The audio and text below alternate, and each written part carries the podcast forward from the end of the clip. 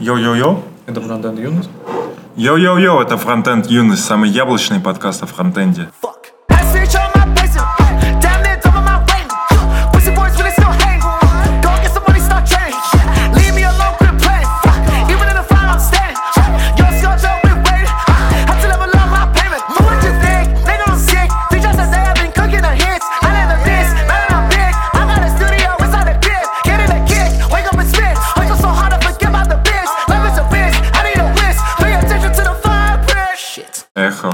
Хорошо, что ты не сказал яблочно-спасовый.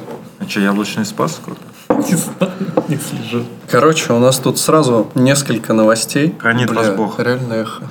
Ну ладно, сорян, наши слушатели. Надо ближе говорить в микрофон. Да. У нас за эту неделю объявился супер-донатер. Супер наш кореш теперь. Практически наш лучший друг. После, возможно, только Дмитрия Малахова. Так вот, прилетел от него вообще душевный, супердушевный, я бы даже сказал, ультрадушевный донат. Муру Амуру, большое спасибо. Говорит, кукусики, было невероятно. Подсура отдоминировал. Лишили просто донатной девственности. Копирайт Мур Амур. По скриптум. Где видос? Во-первых, с Бирджиэс Саммита, во-вторых, продолжение «Я Леха». Так, пойдем, значит, по порядку. Во-первых, спасибо большое за такой классный донат. Вот если бы все нам так донатили, мы бы тут вообще уже давно бы... Работу бросили. Да. Так вот, Роман. Бирджиэс Саммит вообще стопудово сделаем. Препятствие было только одно. В этом я вообще не виноват. Ну, почти не виноват. Потому что я спросил у пацанов, где лучше всего свести. Говорят, Movie Maker, блядь. А там этот Movie Maker, это просто жесть полная. iMovie. iMovie, да. Хер-хер там, что просышь, как делать, в нем разбираться надо годами. В итоге я, когда изучал тему со звуком, посмотрел, кстати, можно упомянуть, эти ребята достойны. Вадим Макеев я смотрел, и Андрей Мелехов, их два выпуска про микрофоны. На самом деле, ну правда, тут true история, то есть классно чуваки там все рассказали, прям вот если ты с нуля хочешь во всем этом разобраться, то вот даже их видосов уже прям для старта будет очень хорошо. Ну и они там похвастали, что они богатые такие разработчики, что могут себе позволить Final Cut. И я подумал, а я что, не богатый разработчик, не могу себе позволить Final Cut? Ну посмотрел цену, решил, что не могу, ну и пришлось немного обходными путями заполучить Final Cut, и попробовать его. И вот в нем вообще все супер удобно, кайфово, куча всяких пресетов, эффектов, все это абсолютно интуитивно понятно, но понятно, что нужно парочку там видео, может, посмотреть, как с этим работать, так что, в общем, если коротко, все будет, теперь есть удобный для этого инструмент, есть желание, так что все сведем и сделаем. Дедлайн тебе 2 недели, иначе отдаем тому человеку, который нам сводил этот видос про Вегета. Я уеду, блин, через 2 недели. Ну вот, как раз, нормальный дедлайн. Но это видео появится в основном благодаря нашему Муру Амуру. Согласен. До 18 числа дедлайн. Да. Добро. Это у нас же есть человек, который нам помогал сводить, и там недорого было. Я думаю, он сведет. У нас же есть человек, который отправляет наклейки нашим слушателям. Да, но вы не придумайте альтернативные варианты. Так ты можешь запаковывать, отдавать нам, а мы будем отправлять. У тебя же не готово, Алексей. Я запаковал и отправил. Так, а те, которые вернулись? Ну, они мне вернулись, да. Ты же сегодня их искал, отправишь. Я не смог найти, если честно. Я не мог все перерыть.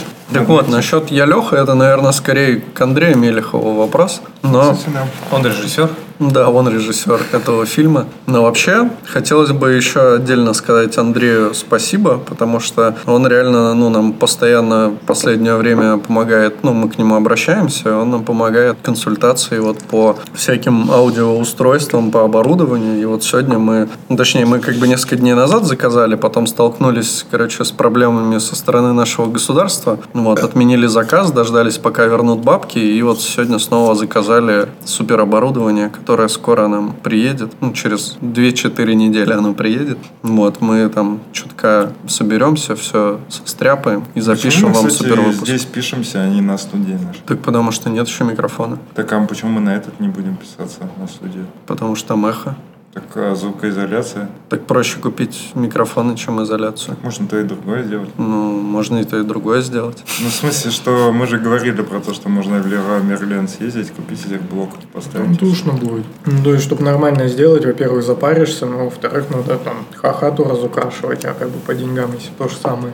Оборудование-то продать можно даже еще, если что. Ну, короче, гемор с этими штуками. Ну, в смысле, можно купить будет вот эти стенки такие специальные, но мы их, как бы, если что, потом купим просто в дополнение. Но, как бы, от этого микрофона они бы нам все равно бы не помогли защититься. Ну, вот. Что, все? Какие у нас ну, и еще новость после прошлого выпуска. Деньги с PayPal нам все-таки удалось вывести.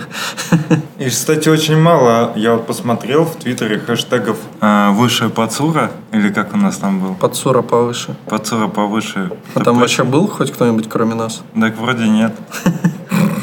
Поддержите Пацура, напишите типа коту, отмечайте кота, пишите Пацура, слишком низко. Пацура выше? Так нам же ответили, кстати, что типа это кот как раз ответил, что это рандомно сделано, ну почти рандомно сделано, и вот в следующий раз может быть, ну короче вот так. Ну в смысле это мне ответ не понравился. Согласен. То есть факт остается фактом, что Пацура в самом низу. Ну, возможно, рандомом его туда поставили. Но есть другой вопрос. Заслужил ли это Пацура? Да. Я считаю, нет. Я тоже считаю, нет. Ну, а кому быть-то на последнем месте? Никто не заслужил. Надо кого-нибудь зарубежного спикера, он ему все наплевать, я думаю. Всем по-русски читать не умеет. Не разберется. Можно на англоязычный его наплевать. Мне кажется, нужно араба. Они же читают справа-налево. Мне кажется, у них, наоборот, принято, ну, типа, смотреть с конца списка. Будет гордиться. Ну, что у нас там? Есть кто читает снизу вверх? Я думаю, да. Есть кто читает вертикально, есть кто читает справа налево, а кто снизу вверх, это вообще какая-то ебанутая система. Древнеливийское письмо, например, читается либо уникально справа налево и снизу вверх. Читай как хочешь, сам ни хера непонятно. Справа налево, сверху вниз. Это как код опытного разработчика. А еще Алексей сегодня вот нам чаек тут организовал, тоже очень классно. Ты сам нарезал яблочки? Ну да, конечно. Очень нежный парень.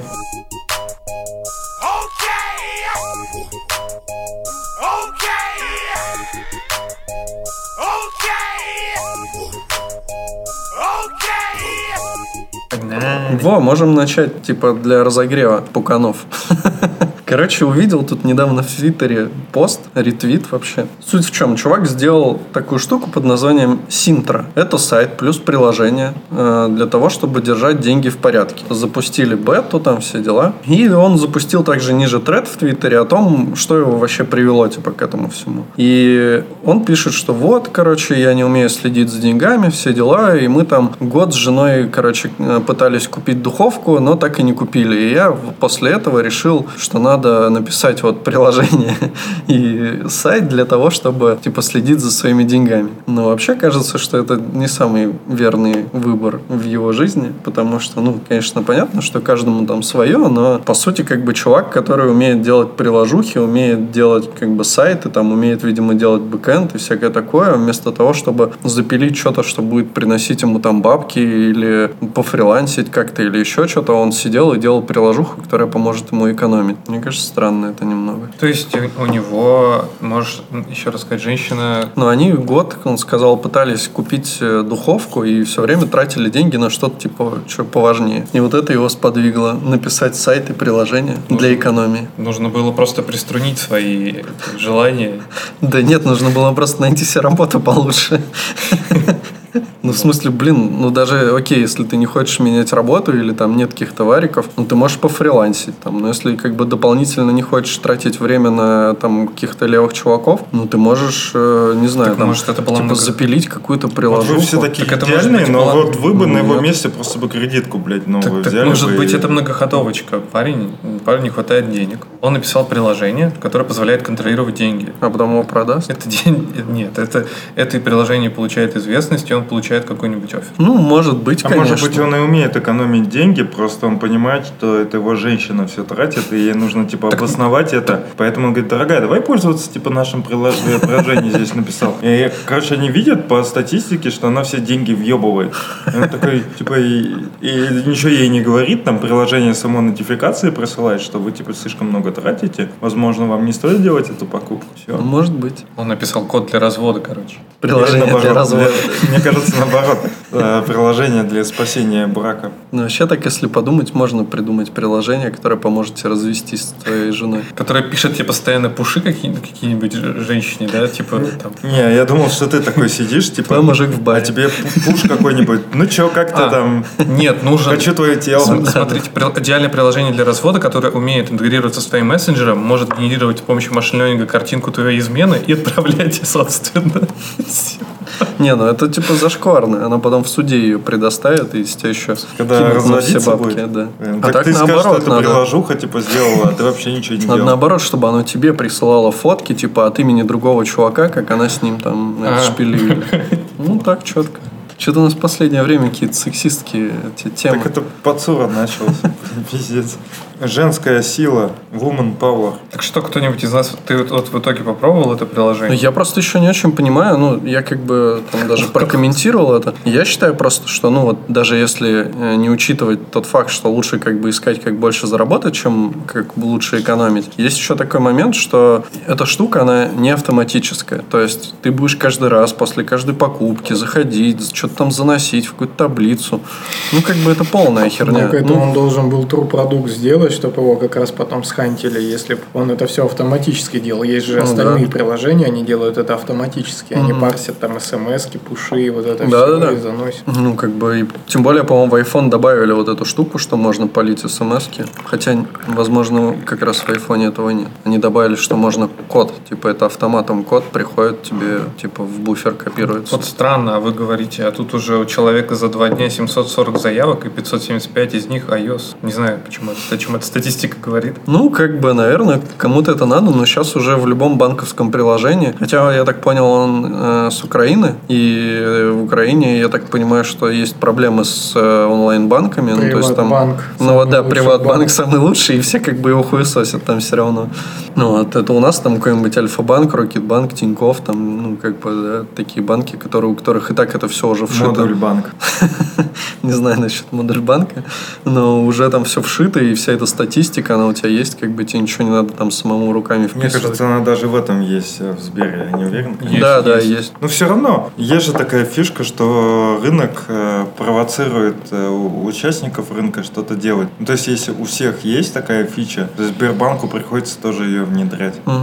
Тут уже ничего не поделать. Не знаю, пишите в комментариях, что бы вы сделали на его месте. Как вы экономите?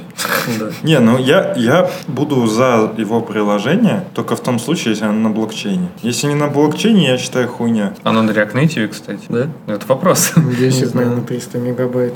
Я пишу приложение, которое экономит на деньгах, а они экономят на твоих байтах. За мобильный трафик заплатишь больше, чем наэкономишь потом. Кстати, я в прошлый раз, когда уходил с Пацурой, мы с Димой, он рассказывал про то, как он там вкладывает деньги. Можно его типа будет на эту тему пригласить, можно еще Катю. Можно отдельный выпуск неномерной сделать. Так вот, мы когда у нас будет финансы, возможность удаленного созвона очень скоро, вот тогда мы можем и Катю подрубить. Там прям можно с нескольких телефонов или типа как-то конференция типа там. Нет, там типа один через Bluetooth его подключаешь, звонишь через Bluetooth. А если просто 2 человек, можно типа по конференции, наверное. А второй там через джек можно воткнуть, петличку надо купить будет еще. Короче, можно в 6 вообще четенько записывать. Думаешь, точно можно в 6 дорог так записать? Вроде да. Мне кажется, если ты джеком воткнешься туда, гости воткнуть, там 2 дорожки. Окей. Нашел анализ моих расходов и зачислений. Короче, это что, за месяц? Это... Что, миллион там? Да. 800 рублей. 800 рублей? Не, на самом деле здесь уже нормально. Это при том, что это не рабочая карта и...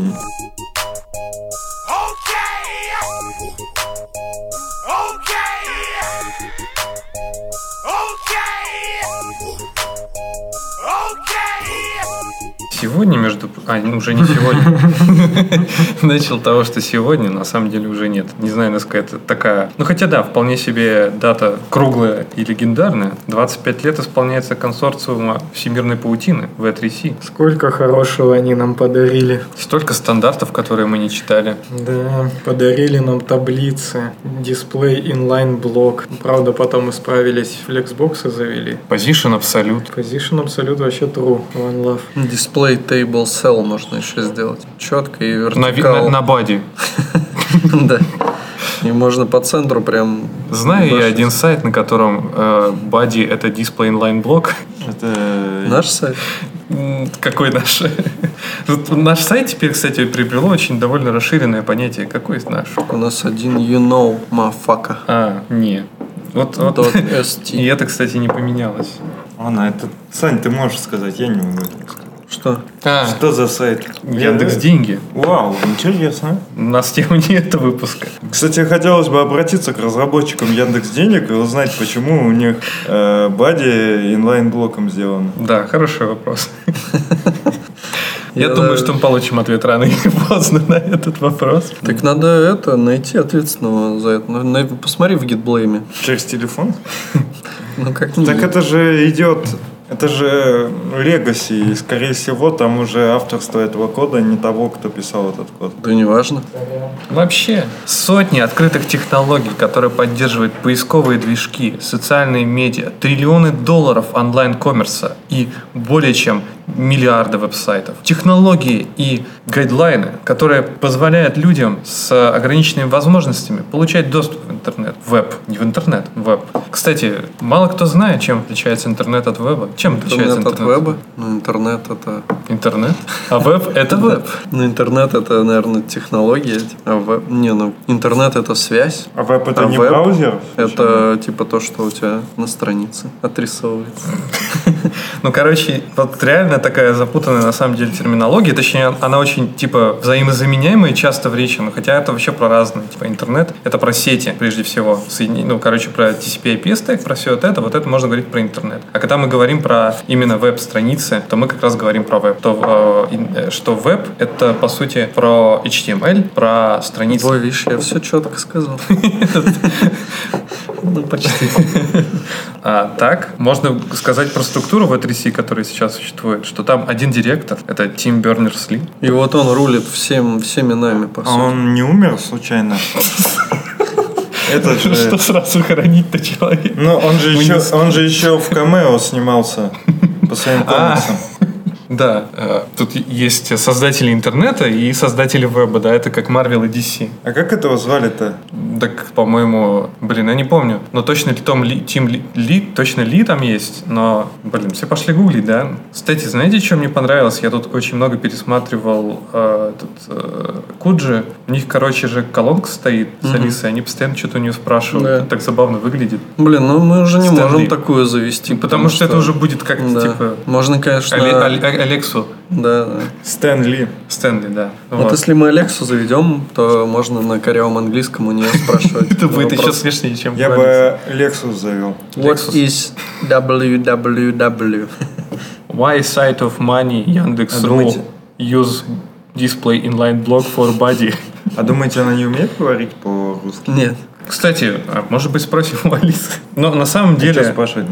Я знаю, кстати, как мы можем делать. Нам придется заказать робот Си и встроить в него Алису. И тогда у нас будет такой вот упоротый мужик сидеть с нами.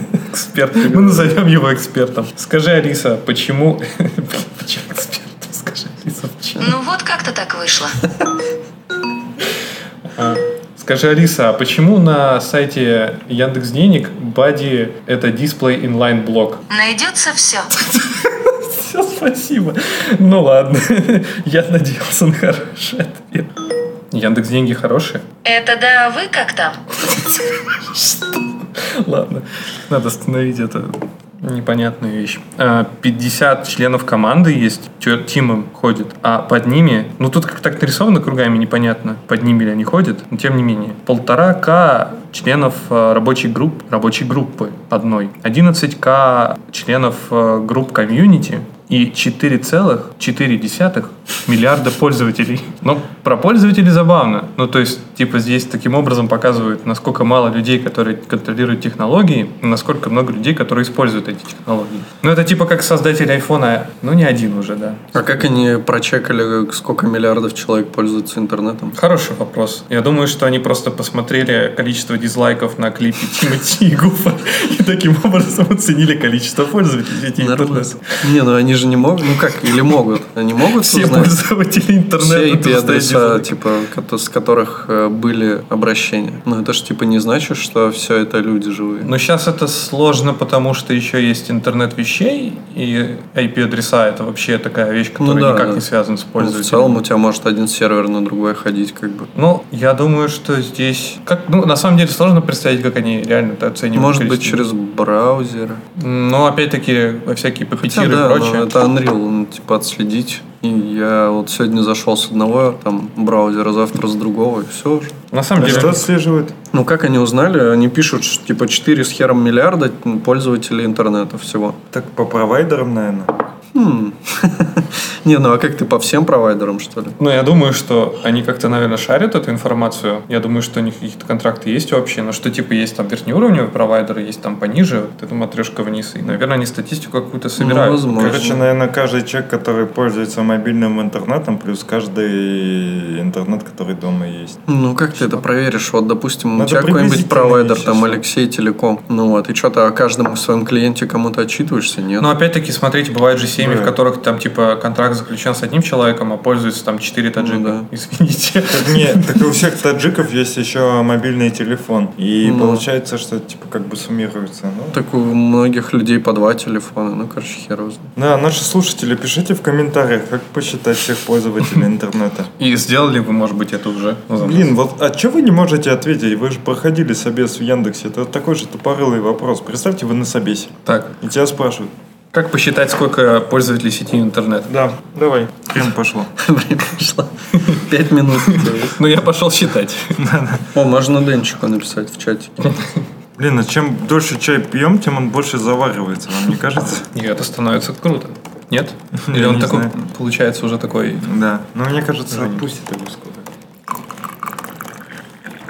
И, ну, кстати, на самом деле интересно смотреть на то, как чувак, который создал технологию, которой пользуется, как говорит сам человек, ну, или кто там, этот автор статьи 4 миллиарда человек, как он сейчас мыслит на тему того, что интернету сейчас херово. Ну, что на самом деле сейчас же пушат всякие темы про как-то открытый интернет, про всякий независимый интернет. Потому что сейчас контролируется корпорациями. Я сейчас просто включил Леонида, нашего 5-го участника подкаста, и считаю, что правда, все наши данные принадлежат корпорациям, и это зло. А главные враги свободного интернета — это Цукерберг и Брин.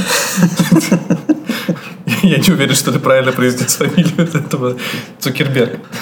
Вообще-то он Закерберг. Цукерберг. Мне понравилось. Цукерберг. Бля. В коридоре. Цукерберг. Вот. Ну, как бы да. Ну, то есть, типа, есть буквально 4-5 сайтов, которые знают о тебе вообще все. Это Google, это Facebook. Так они еще и друг другу сливают эту инфу. Кстати, смешно. Я сегодня пошел документацию смотреть, типа, этого балансера Яндекс.Облако. Там написано в документации, что они... Между прочим, вот читаешь ты техническую документацию, как, короче, пользователь, который ты потом будешь пользоваться просто, ну, как этот разработчик. И у них написано, что мы, между прочим, своим балансером не поддерживаем, а удовлетворяем требованиям закона ФЗ 152. И такой, что за закон? Идешь, а там тебе что хранить персональные данные? Закон о защите персональных данных. Ну, лучше бы они вообще об этом не говорили. Лишний раз. Да.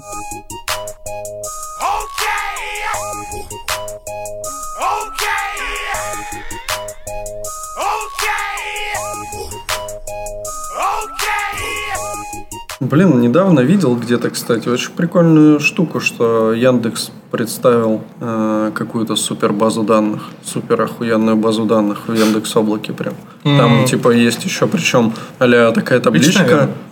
Не, там а-ля Яндекс.ДБ или что-то такое. Ну, что мне понравилось после, что недавно анонсировал Яндекс.Облако, это то, что они Kubernetes теперь у себя открыли, открытый доступ. Так вот, Яндекс представил собственную систему управления базами данных Яндекс Датабейс. Там, наверное, управляемые базы, типа всякие Монги, Редисы. Вот написано, тут есть такая табличка, там типа Traditional Scale, NoScale, Яндекс Датабейс. И вот в Traditional Scale есть схема, ACID Transactions и SQL. А в NoScale есть типа горизонтальная, как это, Scalable. Расширяемая? Ну, в смысле, Scalable. Ну, расширяемая. Скалабельная. Ну, расширяемая, это горизонтальная. масштабируем. Вот. Типа горизонтальная масштабируемость и highly available. Ну, короче, а Яндекс Датабейс это все в себе и то, и другое, короче, содержит. Еще и multi-DC replication, оно есть автоматом, а в остальных базах данных оно типа configurable. Вот. И, короче, ну, интересно прям, что это такое. Там есть видосик. А, нет видосика. Есть документация. Да не, видосик тоже есть. Просто недавно конференция, я же говорю, была About Cloud 1 октября. И они как раз все поанонсировали. Интересно, что это такое вообще. Распределенное, отказоустойчивое, не USQL с УБД. Вот это что, прикиньте, что такое не USQL? Это типа и не SQL, и не NoSQL. Это что-то типа суперновое. Что такое NewSQL? Давайте узнаем. Алиса, что такое NewSQL? Это голая SQL. Класс современных реляционных СУБД, стремящийся совместить в себе преимущества NoSQL и транзакционные требования классических баз данных. Ну, то есть, получается, всякие реляционки типа этого Postgres могут будут считаться NewSQL, потому что они JSON не поддерживают. Да. Так они вроде же, да, они уже это умеют. Ну, это прикольно, кстати. Вот реально мы сейчас, ну, как-то я ближе типа с бэкэндерами, и я узнал про такую штуку, что... В каком смысле?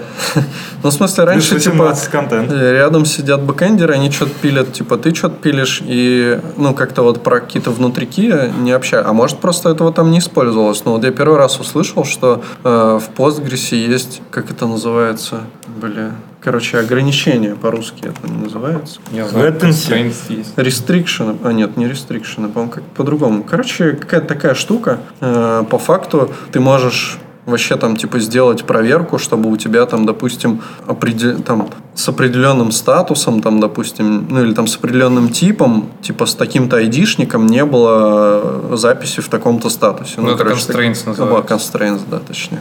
Да, у нас тоже это. Вот, я про это просто никогда раньше не слышал. Ну, это прикольно, блин, там прям, я так понимаю, что можно какую-то супер логику вообще туда фигачить, и она тебя будет прям на уровне базы данных. Главное потом аккуратнее с миграциями. Ну, возможно. Ну, вообще, документация Postgre это 2000 страниц. В принципе, можно уже начинать знакомиться. Ну, Postgre, я так понимаю, вообще топчик прям. Ой, я придумал новый репозиторий. Или паразиторий. Postgre. Садись ближе. Новая реляционная база данных Postgre. Вот интересно, что такое ACID транзакции. Относится к классам базы данных NeoSQL. А, ну это по сути обычный вроде транзакции. Ну ладно, хер с ним. Короче, что-то ушли мы не туда куда-то. Йоу-йоу-йоу, это фронтенд-бэкенд. Да, как фронтенд-викенд, только фронтенд-бэкенд. Нужно есть какой-то доклад, да, про эту историю с Яндекс.Датабейс. Ну, вообще в целом есть конференции About Cloud. Ну, это я видел, кстати. Там причем семантика этой конференции довольно странная. То есть ожидаешь от нее прям только про Cloud, а они там еще кучу всего рассказывают, в том числе, я так понял, и про ML что-то. Вообще-то это Яндекс Scale. Ну, вообще-то на самом деле в Яндекс.Облаке можно многое. Не занесли. Не сомневаемся. Вообще Москва не сразу строилась. Кстати, если нас слушает кто-то из Яндекс.Облака, а лучше из Aviasales. Охуеть, вообще загол. Там черканите своим друзьям. Только не в туалете. Давно не было, кстати, туалетных шуточек. Не было аналогий туалетных. Вот этих там. Я, блядь, уже там 40-й выпуск жду, чтобы... под что-то. Не было такого хуевого звука давненько. Да.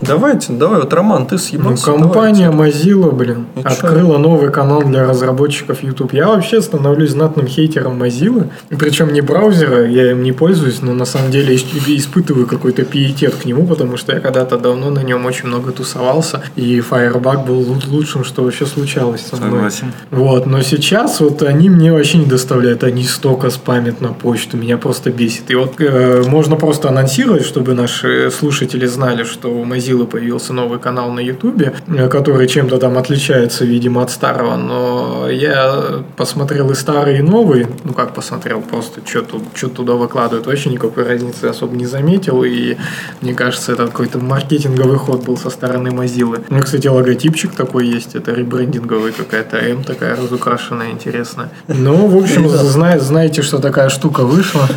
Вот это они самотроллингом занялись. Если это какая-то тут очень российская шутка сразу в голову приходит, смотря на этот скриншот. Смотришь направо, смотришь налево. Черная женщина и котик. Очень классно. Да, поддерживаем черный режим. Черный срок с аниме говоришь. Я пока в Инстаграм выложу это. Котика? Ну, вот твой скриншот. Вообще кот такой упоротый. А ты кота хотел показать, что ли? Да нет, ну типа просто смешно, ну как бы и то, и другое. Ну точнее вместе это выглядит угарно так. Блять, такой кот всратый вообще. Где она его нашла? Интересно, если она такую хуйню делает, это типа не расизм. А если мы типа выкладываем, то мы уже расисты, да? Или да. Как это работает? Так да. Это работает. Как с Кендриком Ламаром, да? Когда, помнишь, он на сцену вызвал белую женщину, стали вместе они читать трек, она типа читает его текст и повторяет за ним типа «нигер». Он такой останавливает текст и говорит: «А что ты типа охуела, белая? Тебе нельзя это произносить». И все в зале такие: типа «вали отсюда». Она расстроилась, ушла, плакала. Вообще мундацкий поступок, конечно. Давай, Роман, классика. Я вам рассказал вообще про Мозилу. Что они сделали с новой. Вы увидели женщину симпатичную. Так что в чем прелесть этого нового канала? Так в том, что он какой-то... Да ни хрена он не новый, потому что просто какой-то очередной канал. Не, ну в смысле называется видеошорты от Mozilla девелоперов. Одни женщины, кстати, тут у них. Да. Почему-то. С учетом, что там еще и Лил Кларк, кто-нибудь знает вообще мужчину. Ой, Лил Кларк. Тут, блядь. Старая тоже здесь. А где это? Веб-пак-старуха? Да. Мне кажется, это надо. Это вроде. Сейчас, зомби, блядь. Там вообще это полная комбо. Ангелы Чарли, там, я не знаю, кто там еще есть, эти маленькие девочки, гарнизация. Ну, то есть, рассказы служанок, блин. То есть что, у Макеева угнали шорты? Да, Mozilla отжала права на HTML-шорты. Просто злачный заголовок желтой полосы главный. Mozilla украла у Макеева шорты. На название нашего выпуска похоже. Ну, мы так делать не будем, конечно. Ну, зато самый шикарный теперь Инстаграм. Давай, Алексей, следующая тема твоя.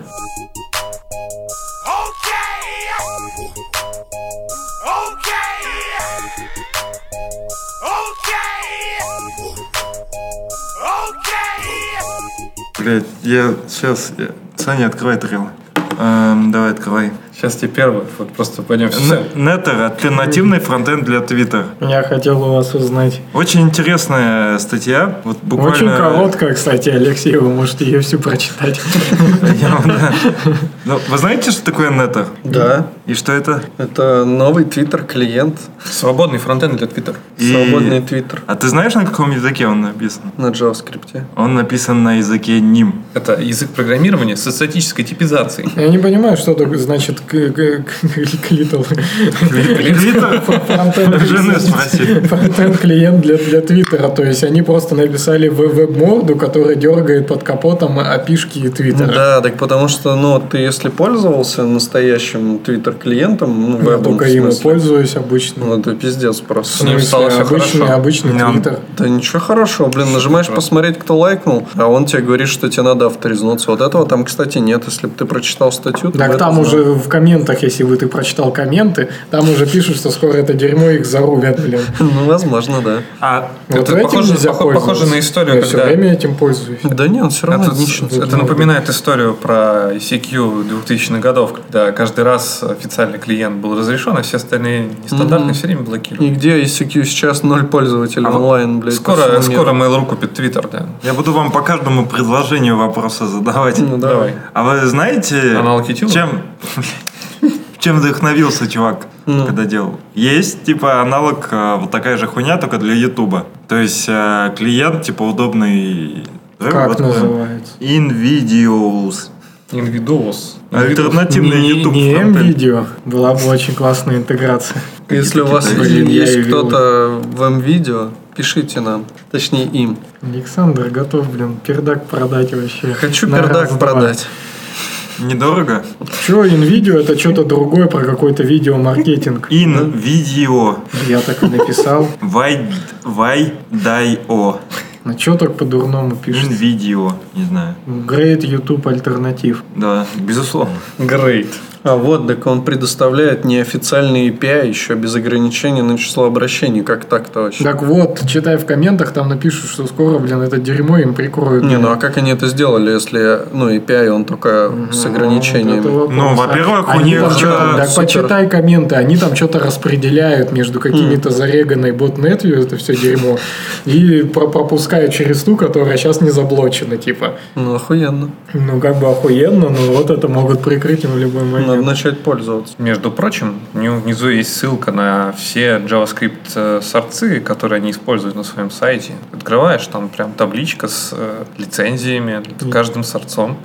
И что открыл этот ваш Invidious, блин, так тут все, блин, в 100 раз более убого, чем на Ютубе. Просто дерьмо какое-то. Просто верстка, которую за 5 минут да, сделали. Я думаю, фишка скорее в том, что он минимально перегружен всяким говном, но реклама там, конечно, есть все равно. Где? Ну, вот в этом... Так я нажал Popular, у меня там что-то подвисло, вот со второго раза сработало. Ну, нажмякни, посмотри, как там внутри. Где там? На видосе. Ну, там поиск не как на Ютубе работает, тут отстой, короче.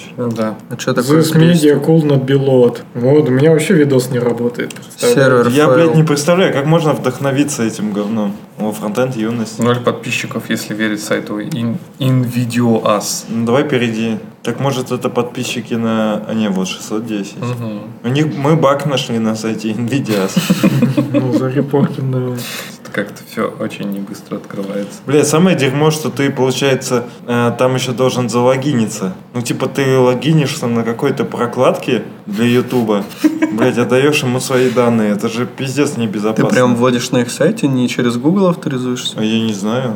Да. Да? Ну, так это и выглядит, походу. Ну, там есть логин через... Ну, блядь, стрёмная херня. Я бы не стал так делать. Нам не работает. Что-то произошло.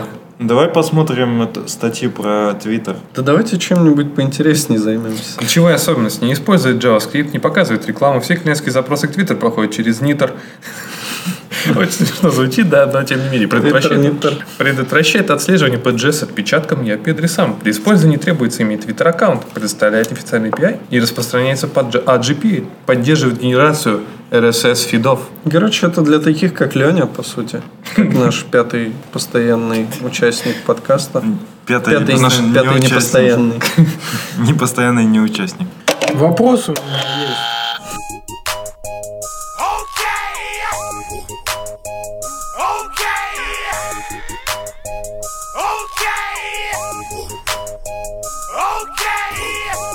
К вам, большим знатокам современного веба. Отвечает, кажется, Александр. Совсем недавно HTTP/2 появился. Нет. Как нет? Но...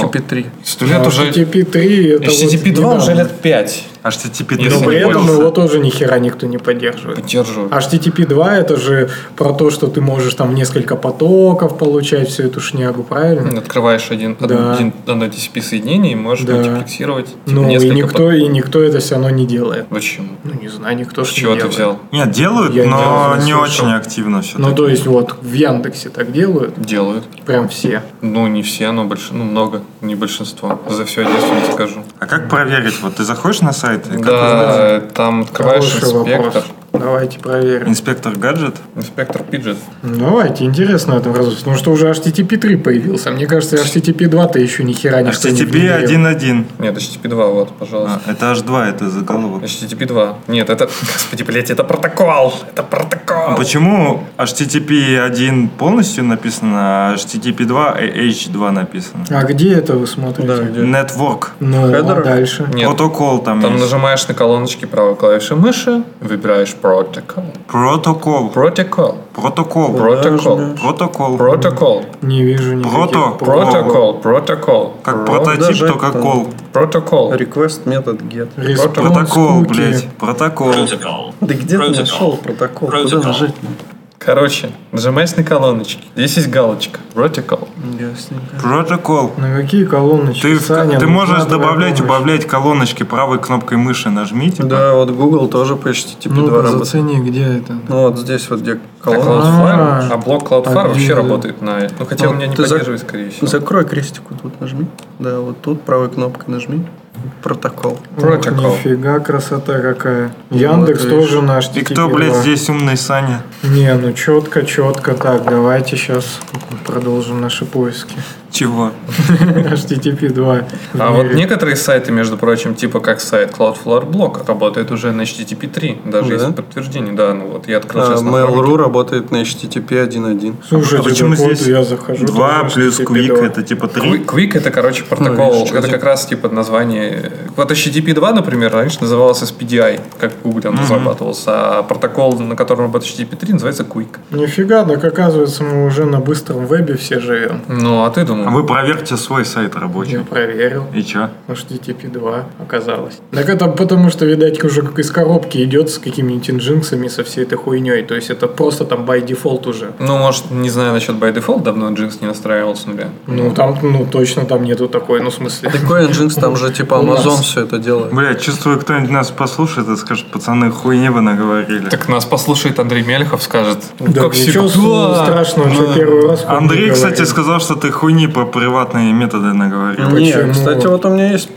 предъява к Андрею. Ну, в смысле, он говорит, что типа у нас какие-то голимые набросы, потому что надо почитать, почему именно решетка, потому что в рантайме, если это решетка... Он не учел факта, что мы рассказали про мнение, что это выглядит уродски. Ну, да. Это как бы факт. Ну, то есть с этим даже согласны все пользователи, которые вот если открывать тред на гитхабе, который упоминал Андрей Мелехов, то там посмотреть, там люди типа пишут, что это говнище. Там просто все это залайкано. Ни одного... И в основном, что пишут люди, которые, ну, представители этого TC39, они пишут, что ну вот так получилось. Их наоборот дизлайкают мнение. То есть мнение сообщества, что выглядит это ужасно. Может быть, у этого есть предпосылка, очевидно, она есть, но это не умаляет тот факт, что это действительно выглядит не очень. Ну да, но он говорит, что вот так, иначе никак. Вот, блин, Андрей, давай это. Ты говоришь такой, вот пойдите и почитайте, почему так нельзя. Ну так расскажи, зачем. А он не рассказал в своем видосе? Ну, он так очень поверхностно, что-то там про рантайм, что вот там проще будет увидеть, что вот, если у тебя решеточка, то это точно приватно. Я конечный потребитель, мне вообще похуй на этот рантайм заебучий. Какая, блядь, мне разница? Я просто это использую. Это выглядит как говно. Я не хочу говно использовать. Там ограничения при разработке продуктов меня не ебет. Я хочу удобный продукт. Я же там, когда мне палочки Twix продают, я выбираю правую, а не левую. Мне вот похуй, что там. А для меня странно то, что, ну, как бы я не читал, естественно. Я ожидал, что мне Андрей расскажет в подкасте об этом, но он не рассказал, поэтому я вот буду говорить здесь. Для меня непонятно, почему, если интерпретатор, да, идет по твоему коду и видит решеточку, то он такой, это приватное свойство. А если он видит зыс что-то там, он как бы не может, ну там, грубо говоря, по ссылке, да, посмотреть, как это было объявлено, как private или типа не как private, и определить, что это приватное поле. Ты можешь, ну, блядь, нормально он же... вопрос сформулировать? Интерпретатор, он же не глазами. Подсуре позвоним, блядь, спросим. Ну, спроси. Интерпретатор же не глазами смотрит, блин, на код. Он же реально... Ты просто понимаешь, тут как бы это обосновывает тем, что тебе придется при каждом вот этом вот интерпретации вот этой конструкции, типа получить мембера у... Ну, короче, получить свойство у какого-то вот объекта. Тебе каждый раз придется вот в эту цепочку добавлять проверку, что вот в текущем контексте, где живет вот это вот свойство, что оно типа приватное, оно или нет. Там же еще нужно контекст учитывать, я так понимаю. И там существуют, например, объекты, которые объявлены не как класс, но просто как объект. Там типа... В объекте ты же не можешь решеточку написать. Да. Ну ты типа и не можешь... Ты не можешь... Ну, короче, это в смысле, что у тебя этот объект, ты даже к нему можешь обратиться через свойство точка. Вот. И типа, что у тебя... Ты в объекте... У тебя объект, он может быть с публичным свойством. У тебя каждый раз, когда ты будешь обращаться к свойству, тебе придется вот каждое обращение делать вот эту вот проверку. Ну, блин, он же интерпретатор не настолько тупорылый, как бы. Он может один раз пробежаться, там куда-нибудь напихать, типа, и все четенько.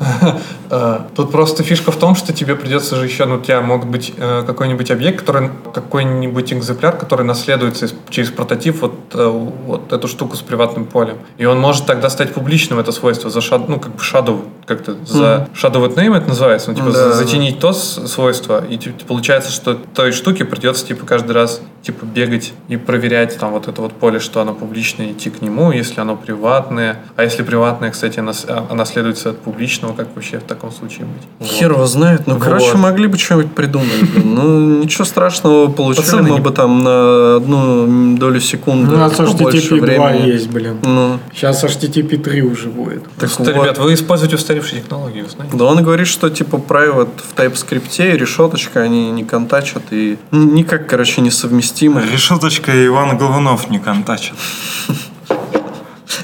Небо в клеточку.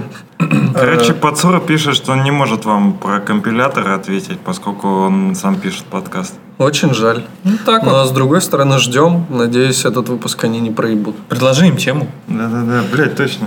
Если они, конечно, уже не обсуждали. Я пишу ему обсудить этот ебаный синтаксис приватных методов. Не синтаксис, а реализацию пусть обсудить. Да. Синтаксис мы уже обсудили. Прям в движке, желательно. Напиши, почему приватные свойства в ноде нельзя сделать не через решеточку, а через private. Вот, это нас больше всего интересует. Почему, блядь... Ты только одно слово, блядь, запомнил. Давай, почему, чё? Почему приватные свойства... Я ему сам... Тут пишут в статье про HTTP/3, что чтобы понять, как работает HTTP/3, вы должны сначала понять, как работает оси модель сетей. Это вот на этом загвоздочка вышла. Очень хорошая тут статья про HTTP/3. Бля, жди сплетню, только придется срезать. Не, вот. Давай без срезания. Отработает, да? Тебе не слышно? Не слышно. Слышно. Слышно, а чё кнопка? Подковерные тут у нас эти обсуждения. Так что, давайте чем-нибудь 40% сайта, да вы про HTTP/3 не поговорили. Так давай, вообще как лохи какие-то. Ну так расскажи. А ты, блядь, сначала про модели оси ответь на... Саня, давай, вопрос про модели оси. Про модели оси мы еще не дошли. Сколько моделей? Сколько слоев? 7 слоев. А в TCP/IP? 5 назови. Смотря снизу или сверху, тебе сказать. 5 это нетворк. А если снизу, то сессион. Сессион. Я выдумал нетворк. Назови 3 протокола из сессион. Из сессион. Sync and send to port, API, sockets, WinSock. Понял. Бля, вот так я вас раскидываю просто одной картинкой. Но вообще ты идешь нахуй, ты нажал 4 или 5. Первый я не знал, что это другое что-то, не по делу. А что такое APIS? Сокетс и винсок еще, ладно, понятно, а APIS непонятно. Винсок это виноградный сок.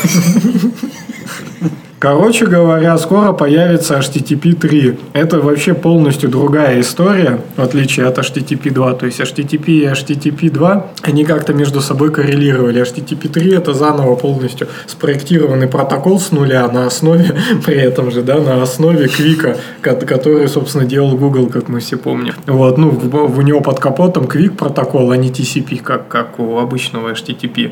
И плюс шифрование типа TLS тоже сюда уже by default включено. Ну и потом в статье приводится история, очень хорошая статья, я ее даже себе сохраню, еще надо на досуге почитать. В статье приводится история, как это все развивалось, что TCP был придуман еще в 70-х и вообще не дизайнился по тому году скорости и так далее, и поэтому нужно было что-то придумать новое, и, соответственно, начали все пытаться что-то сделать, и Google был самый успешный. Сначала появился SPDY, который был, фиксил какие-то определенные TCP-шные проблемы. Вот. И сейчас уже как раз HTTP/2, который используется в 40% интернет-сайтов, так что еще далеко не везде. Вот. Но типа SPDY был лишь вариацией на TCP, и поэтому все-таки все равно не круто в плане там скорости и так далее. Поэтому был придуман Quick UDP Internet Connection. Нифига себе, а что тут про UDP интересно? Да, и вот в HTTP/3 используется Quick вместо TCP и SPDY на транспортном уровне. Поняли транспортный уровень? Транспортный уровень это TCP и UDP. Сейчас все изучим. Роман, ты, блядь, несерьезно выглядишь, конечно. Да чё? Козыряешь словом транспортный уровень. Мы, блядь, уже козыряем доменная модель, блядь, уже 100 лет. А ты тут... Сомнительный кейс, что лучше. Ну, Саня, рассуди нас, что круче, доменная... Что пиздача звучит посерьезнее? Пиздача? Доменная область или транспортный уровень? Я считаю, что приложение... Нужно что-то выбрать. Доменная область транспортного уровня. Нормально. написанная в декларативном стиле, да? Да, Александр. Конечно, написанная в декларативном стиле. Декларативный стиль рулит. CSS, OneLove. По-моему, нету лучше языка программирования в декларативном стиле, чем CSS. Так, Роман, а почему от TCP ушли к UDP? Чего TCP к UDP ушли? Они к Quick ушли.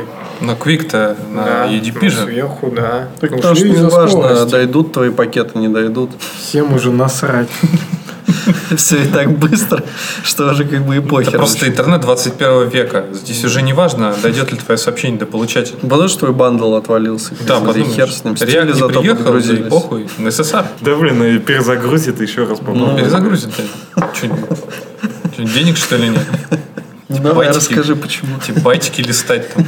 Блин, а вот реально, если ты UDP используешь, что тебе один раз не прилетели пакеты, ты перезагрузил второй раз, не прилетела часть пакетов, там третий раз перезагрузил. Но если тебе разные пакеты не прилетели, ты не можешь их объединить? Ты те, которые прилетают, кэшируешь и все. Устраиваешься на работу, тебе говорят, у нас зарплата по UDP. Пол зарплаты не дошло, хуевый коннект был. Не, она как бы ушла, но не дошла. Ты потом финотчет представляешь, типа, ну, компания потом предоставляет. Говорит, ну, мы все отправили, вот просто, ну, не дошло, мы-то что. Ох уж эти шутки про UDP, да. У нас государство так примерно работает. Это тройное рукопожатие, рука руку моет, да?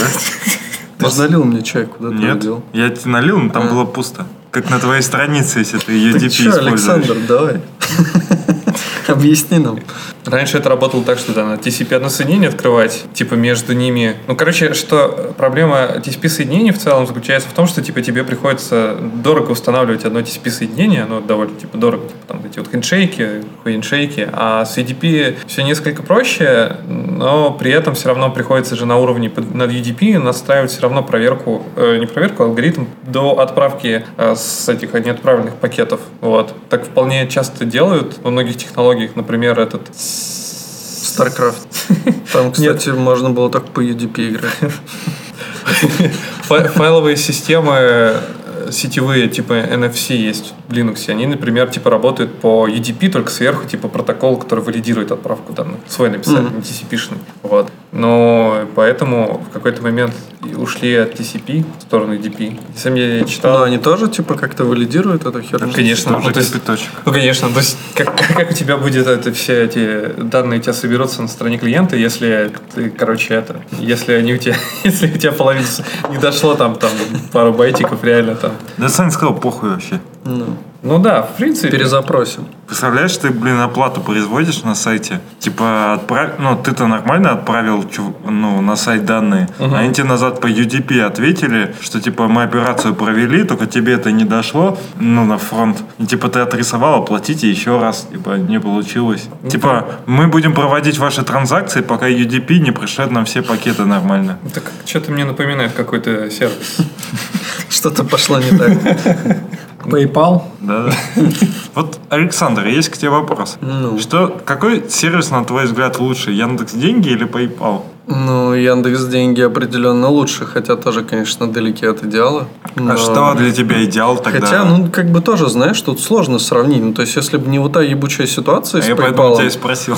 То, возможно, ну, как бы, если бы вот все гладко прям прошло, да, я бы сказал, охуенно. Да, я бы сказал, Илон Маск красавчик, сделал четенько все. А тут получилось так, что, ну, типа, один раз, ну, как бы, такой косяк, ну, нельзя назвать его. Первый же раз. Да, небольшой какой-то проблемой. Это большая проблема, как бы. И, ну, сейчас вот, как бы, наверное, все будет окей. Но я не знаю, будем мы еще им пользоваться или нет. Я думаю, что нет. Но просто это реально проблема, которая, ну, привела к тому, что вот этим сервисом стрёмно пользоваться.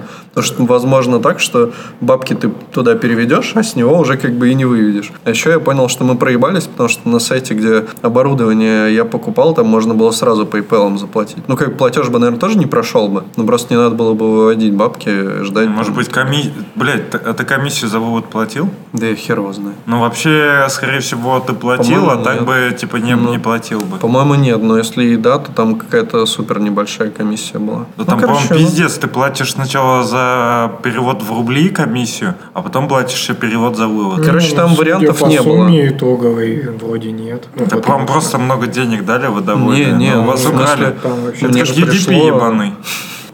Короче, все четко. Ну, как бы заканчивая с этим HTTP/3, на самом деле, почему еще его построили на основе UDP? Как я уже говорил, что у нас этот был трех... Сначала вот это рукопожатие трехступенчатое, потом, типа, мы еще обмениваемся там тому, как мы хотим установить защищенные соединения протоколами, там, типа, шурым-бурым, думаем, там, вот, типа, какой там нам протокол поднимать, сервер, чтобы понимал, типа, с каким протоколом общаться, с каким протоколом поднимать шифрованные соединения. А в Quick все гораздо грамотнее и проще. Они, между прочим, тройное рукопожатие совмещают сразу же с определением протокола защищенных соединений. С голландским штурвалом.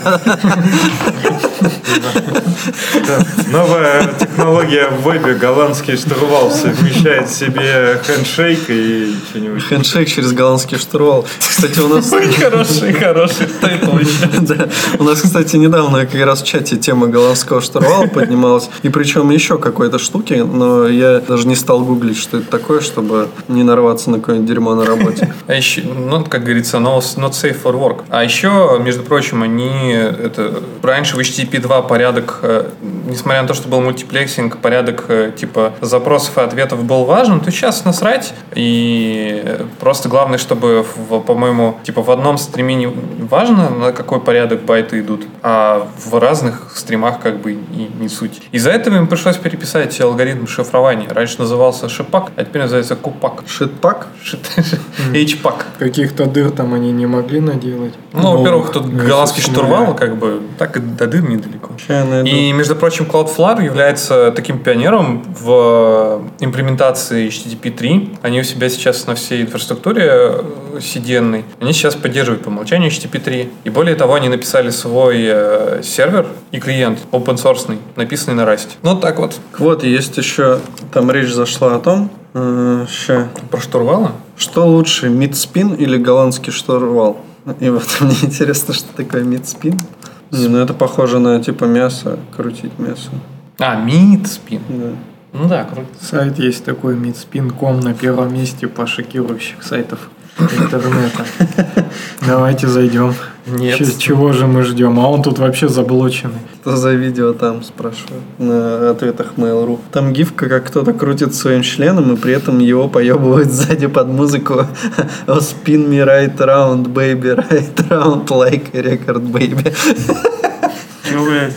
Я не знаю, я отвлекся. Гифка, как кто-то крутит своим членом, и при этом его поебывает сзади под музыку You spin me right round, baby, right round like a record, baby. Интересно, где они развлекаются. Сейчас в контаче загуглим. Ой, бля.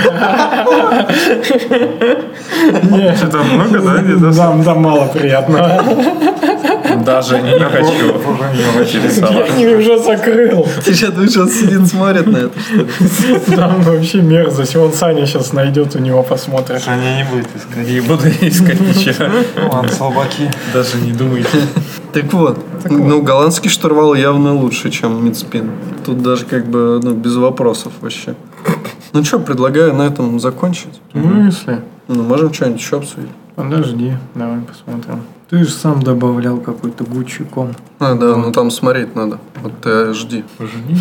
Это загрузка. Жди, как ответ по HTTP/3. А мне прислали вакансию. Да, я видел. Java инженер в DataArt. Опыт разработки на Java не менее 4 лет. А вас устроит JavaScript? Подходит, конечно. Так Java входит в JavaScript. Если просто сделать типа JavaScript includes Java и там, да?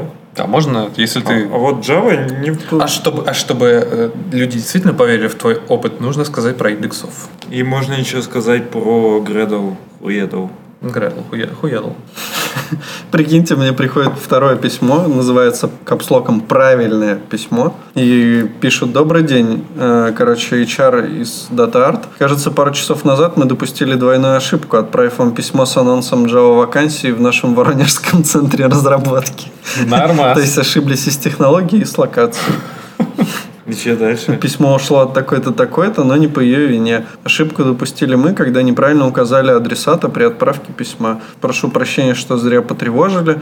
Чтобы добавить ценности моему письму, добавлю в него ссылки на пару актуальных в Петербурге JavaScript вакансий. Да, пару соточек пусть добавляют, чтобы ценность была у этого письма. Можно писать, пожалуйста, задонатьте в Фронтенд Юность. Не, вообще в тему здесь история последних буквально дней, что я просыпаюсь там рано утром, еле там открываю глаза, и сразу же, понятно, в телефон. А там СМС, что здрасте, там Роман, вы не ответили какой-то там женщине. Я вот даже сейчас попробую это все найти и будем зачитывать. Сейчас мы найдем это все дерьмо. Вот, буквально утром в понедельник проснулись они в 9 утра. Здравствуйте. Вам выслали вакансию на e-mail от такой-то, такой-то. Буду признательна за ответ. Спасибо. Окей, понятно, что сразу я это все игнорирую. Все, до свидания. Потом тут же, опять же в понедельник, в 3 часа дня. Добрый день, посмотрите вакансии от. И уже другой email. И, ну, эти вакансии действительно приходили, но вот это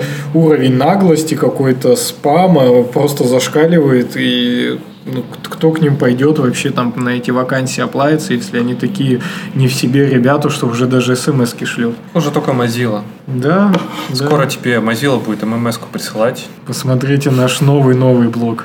Представляешь, ты такой приходишь домой сейчас, сидишь там, телек смотришь, и тебе в дверь бум-бум-бум. Здравствуйте, я представитель компании Mozilla. Здравствуйте. Вы верите в Firefox? Блин, ну на самом деле вот присылают эти вакансии, блин, на почту, причем тоннами, и все они, ну, какие-то, типа, хер его знает, какие-то ноунеймы. Это игра, прочитай последнюю вакансию. Зачем вот писать, типа, что в Москве, если ты никто, HTML5, ты компания CSS3, никто. Препроцессоры, да, особенно если это ноунейм компания, у нас 100 человек, 80 разработчиков, нахуй. Ну, вот первое, я подписан на Марию from Relocate, она мне постоянно подсказывает, что вот, например, everything you need to know before moving to Berlin. Так а что, ты готов в Берлин-то мувать? Ну, она мне предлагает следующие вакансии. Product Manager в Хельсинки. Так соглашайся. О, Senior React Frontend Developer, Delivery Hero. О, это же я знаю, Берлин, Germany. Я что-то собесился вроде. Что тут еще есть? Ruby on Rails Developer, EPAM. Прага, Чех Репаблик. Ну чё? Блин, Рома, ну сколько можно эти пианино смотреть? Ты чё, себе решил пианино в дом купить? Да. Ебать, молодец. Дом. Очень красиво. Кредит, блядь, закрой. Это невыполнимая задача. Это точно. Не, вообще... Купи синтезатор. Так это есть синтезатор, только пианино. Ну, типа, они это... Выглядит как пианино. Выглядит как пианино. Ну, разница там такая, что в синтезаторе не так важно клавиши, вот насколько они качественно взвешены, там и вот это все сделано. Ну и плюс в нем больше про обработку звука и вот этого всего типа дохера крутилок. А в цифровом пианине клавиши должны быть максимально приближены к настоящему. Звучание и вот это все тоже максимально натурально. И вот эти все там приблуды дополнительные по обработке звуком, они уже в меньшую степень. Ну и плюс он, да, бывает в форм-факторе, что как настоящий классический пианино, в общем-то, даже вон крышка открывается на нем, чтобы ты там открыла, там типа фальш, как будто ты открываешь об струну, и он даже звучание меняет, то есть если ты крышку приоткрыл, то он меняет звучание, хотя по факту, естественно, что, ну, в смысле, на его работу это никак не влияет, потому что у тебя звучание из динамиков, а не то, что из-под крышки где-то раздается. Прикольно. Он там типа мутит всякие такие. А я думал, такая просто, типа, а-ля синтезатор такой, трын-трын-трын, ну, типа... Кто? Вот эта штука? Ну, да, я не думал, что там такая прям как... Я даже не знаю, что, ну, реально выглядит как пианино. Ну, настоящий, да, то есть он прям так и называется, да, прям по-настоящему смотрится так же, тут только выдает, что нет, это, ну, бывает где-то больше, где-то меньше, но вот в этой модели, которая мне нравится, тут вот буквально чуть-чуть кнопочек, и есть еще выходы на наушники, и все. Чётенько. Ну, да, максимально приближен, это для таких, ну, чтобы дети там учились. О, есть что... вакансия в Нидерланды. Senior Frontend Web Developer, Амстердам. За Нидерландс. Ну чё, красавчики, те, кто дослушали до конца. Да. Мы вас всех любим. Спасибо тем, кто благодарит нас всякими финансовыми штуками. И комментариями, и лайками, и репостами. И вообще вы все красавчики. И подписывается на нас на Ютубе в Инстаграме, даже в ебаном ВКонтакте и в замечательном Твиттере. Да. Всем пока. Пока. Goodbye. Пока.